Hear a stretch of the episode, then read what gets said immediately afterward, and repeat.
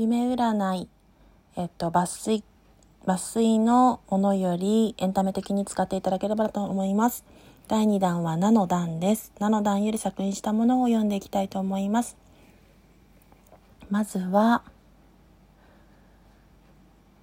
泣くからです。泣く夢を見たからといって現実で辛い出来事が待っているわけではありません。逆に夢の中で泣くことにより溜まったストレスを吐き出したり、心配事が消える吉夢であることが圧倒的です。運気もどんどん上昇します。ただし特定の誰かの前で泣く夢は普段その人に対して見栄を張っていたり、いい顔しすぎていることを暗示します。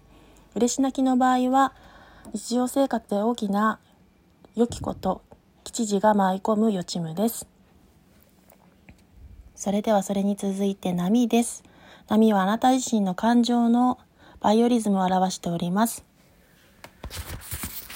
穏やかな波は、心は穏やかで運気も上々、恋人とも愛情深い楽しい時が過ごせる暗示です。美しい波は、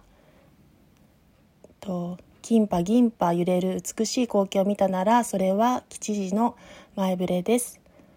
仕事はうまくいき、恋も順調に、逆に濁った汚い波はあなたがうつうつとした暗い気持ちでいる暗示や証拠でもあります。荒れ狂う波はとても感情的になっていて切れやすい状態を暗示しております。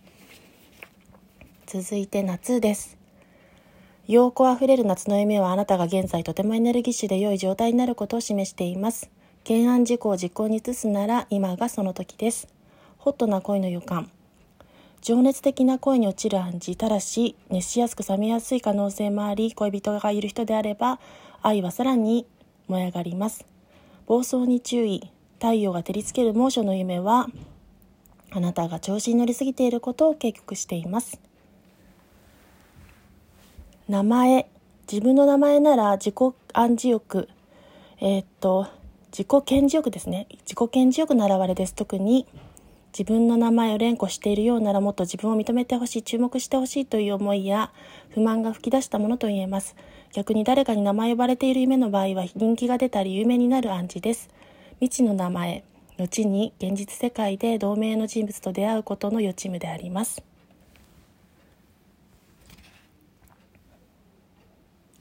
習う。新たな技術習得や趣味を充実実現させるための習い事。この夢は自分の力に不安を抱いていて新たな技術を身につけることでその不安を埋めたいと願っていることに他なりません。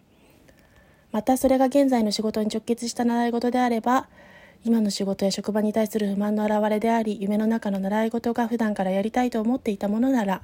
まさに今がスキルアップのチャンスであり実際に挑戦すると良いでしょう。